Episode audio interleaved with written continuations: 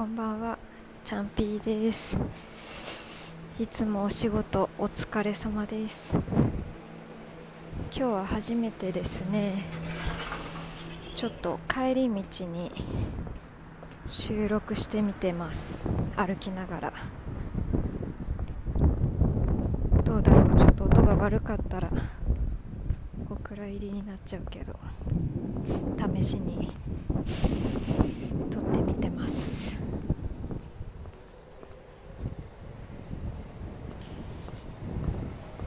帰り道のこのじゅっぷんかんでまあ少しだけお話をしようかなって、そういう回なんですけど、今日はね話したいことがあるんですよ。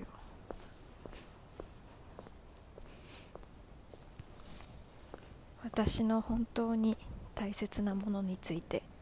話そうかなって思ってます。今までね話したことなかったかなって思うんだけど、私がねあのまあ教育業界でお仕事をしながらもう一つねあのやってることがあるんですね。まあ、前にパラレルワークの話もしたことがあると思うんだけど、実はねジュエリーのお仕事をしています。まあ、ジュエリーの仕事って言っても今はもう完全にお休みをしちゃっているんですけど、ジュエリー制作ですね、うん、なので今日はちょっと私の本当に大切なもの、ジュエリーについて語ってみようと思います。なんでジュエリーかっていうと、もともと私学生の頃から全然ねあのおしゃれとか興味なかったんですよ。好きなことって別にファッションとか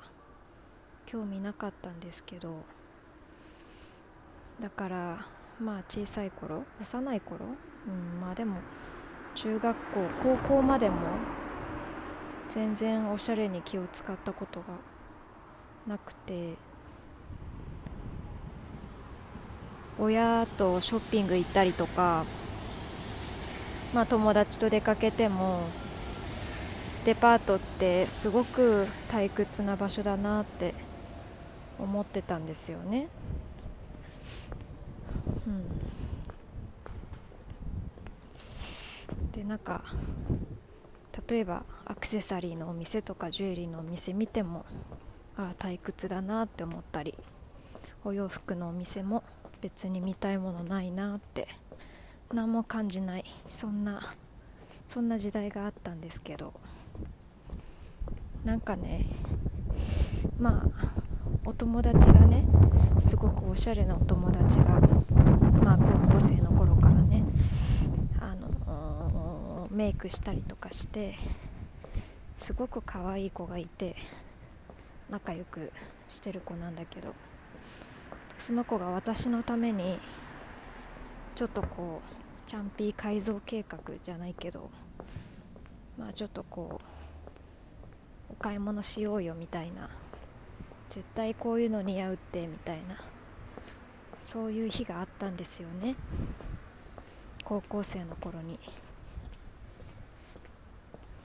うんって言いながら、ぜひぜひってついていってお買い物とかしてたら、なんかね急にねやっぱその子のセンスが良かったのかビビビビッと来たものがあって、なんかねその日からすごい見る景色、見える景色が変わったって、あこういうことかっていうね、そんな瞬間があったから、そこから私おしゃれに目覚めたんですよ。まあ今おしゃれかどうかって言ったらわからないけど、なんだろう、おしゃれって人それぞれじゃないですか、うん、ただ自分の見えてる世界が、例えばじゃあ A のお店があって、ファッションのすごい優れたブランドがあって、それを見て何とも感じない私と、それを見て何かを感じる私、ワクワクする方私だったら、ワクワクする私の方が絶対楽しいじゃないですか。そういう瞬間が現れてから、私が見える景色すごく変わって、それでなんかね、私もそういう瞬間を作りたいって思ったんですよ。その瞬間、なんかちょっとこうクリエイティブ、ファッション的なね、なんて言うんだろうな、まあ誰かを変えるお仕事がしたいって思って、でジュエリーの業界に入ったんです。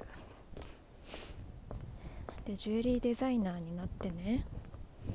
たくさんの人に私が見えているその景色を見せてあげたいなって純粋に思って、それでなんだかんだ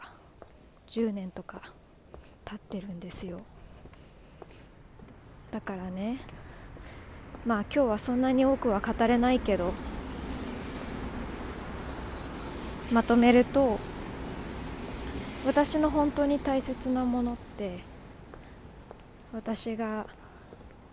人生をかけて軸にしているものってジュエリーなんですよ。なんかケバイジュエリーとかそういうイメージではなく、ジュエリーってさ、シルバージュエリーもあるし、まあプラチナとかじゅうはちきんとかじゅっきんとか、今はいろいろあるけど、じゅうよんきんもあるけど、すべてが人の装飾品になるものはジュエリーと考えていて、そこに携わって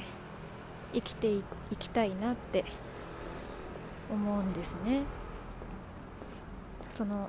まあ私が思い描く軸の目的、目標をちゃんと持って、その上で人生を歩いてるような、そんな気がしていて、家族も友達もパートナーもみんな大切だけど、私が今私であることは、あの時のあの瞬間のジュエリーに出会った、